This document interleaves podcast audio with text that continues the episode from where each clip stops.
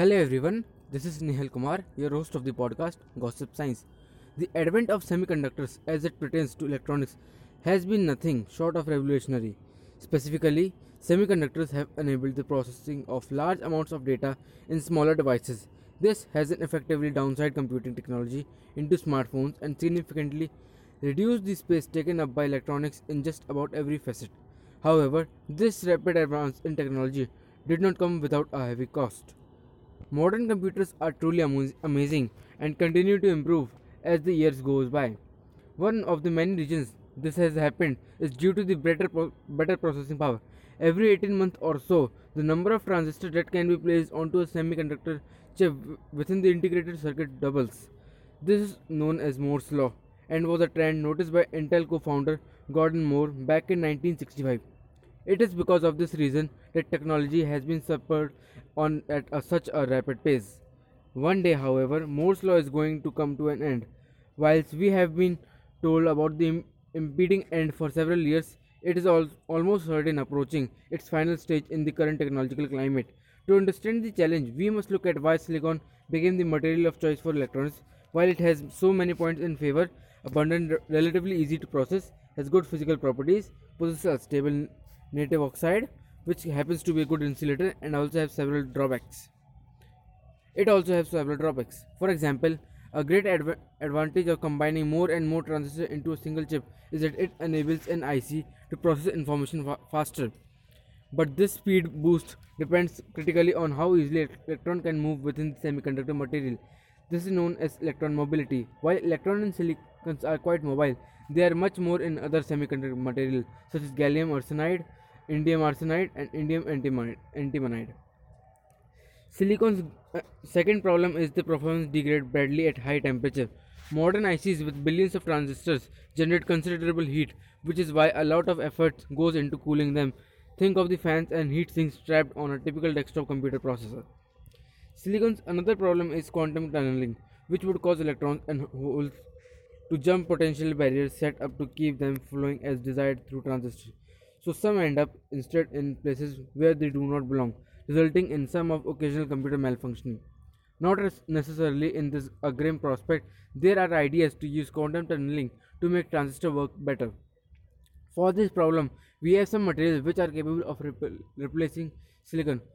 One of them is graphene, a 2D material with an enormous amount of flexibility in terms of how it can be formed. The potential application of graphene are vast, ranging from medicine to solar energy to sensing technology. The most preeminent use is certainly in electronics. Graphene, graphene is most conductive material that material material researchers have known for known of microchips that use graphene can sustain many more transistors than commonly used material like silicon. This is all alone will make electronics more efficient. At one point, graphene was immensely more expensive.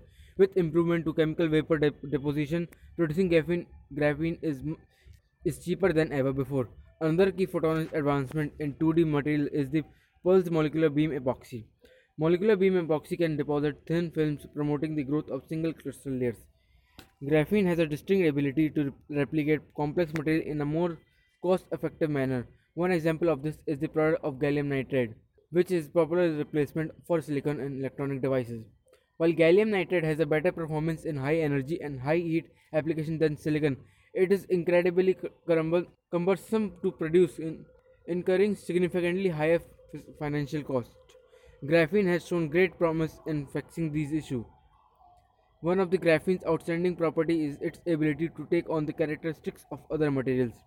It is two, its two-dimensional nature has allowed researchers to replicate an expensive film of graphene multiple times over onto a film of graphene. This further emphasized the use of graphene as a solution for sustainable electronics manufacturing. Graphene has limited application in microchip production, but it can still cheaply replicate more effective materials.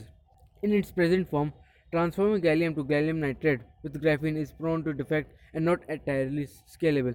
However, as gallium nitride pro- progresses, new design will emerge.